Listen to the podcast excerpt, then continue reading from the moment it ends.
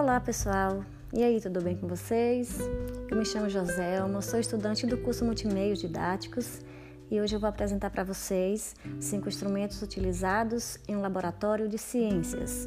Essa é uma atividade proposta pela disciplina Laboratórios. Eu espero que eu consiga apresentar para vocês de forma eficiente esses instrumentos, é, para que vocês consigam compreender o quanto eles são importantes e se fazem necessários para estudar ciência fazendo ciência. Eu vou apresentar aí é, os cinco instrumentos, que são eles: o bastão de vidro, ou a baqueta, o becker, é, a piceta, o tubo de ensaio e o Erlenmeyer. Vamos começar aqui pelo bastão de vidro. Para que, que ele serve?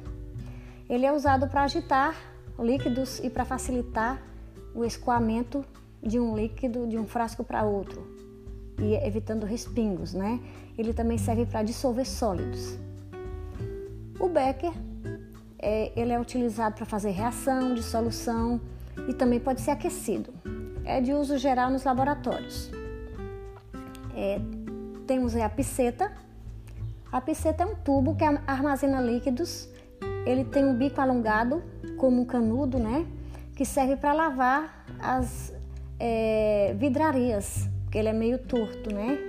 Meio inclinado. Então, é, não precisa virar, né? Deitá-lo para que o líquido saia.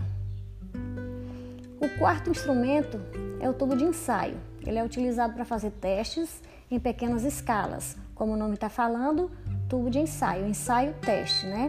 Ele serve para fazer testes, porque fazendo em pequenas escalas é, corre o risco de, de, de, de, errar, né? E aí, é, fazendo nesse, nesse tubo, ele, ele é pequenininho, facilita. O Erlenmeyer, que é o quinto instrumento e último, ele é utilizado para titulação, para misturar soluções, para aquecer soluções ele tem um formato triangular na sua base, né? o seu frasco, né? o seu vidro, ele, na sua base ele é triangular e a boca é alongada, né? E esse alongamento do bico, né? Ele facilita o manuseio de um frasco para outro e não deixa respingar. Então é isso. Gostaria de agradecer a todos é... e tchau.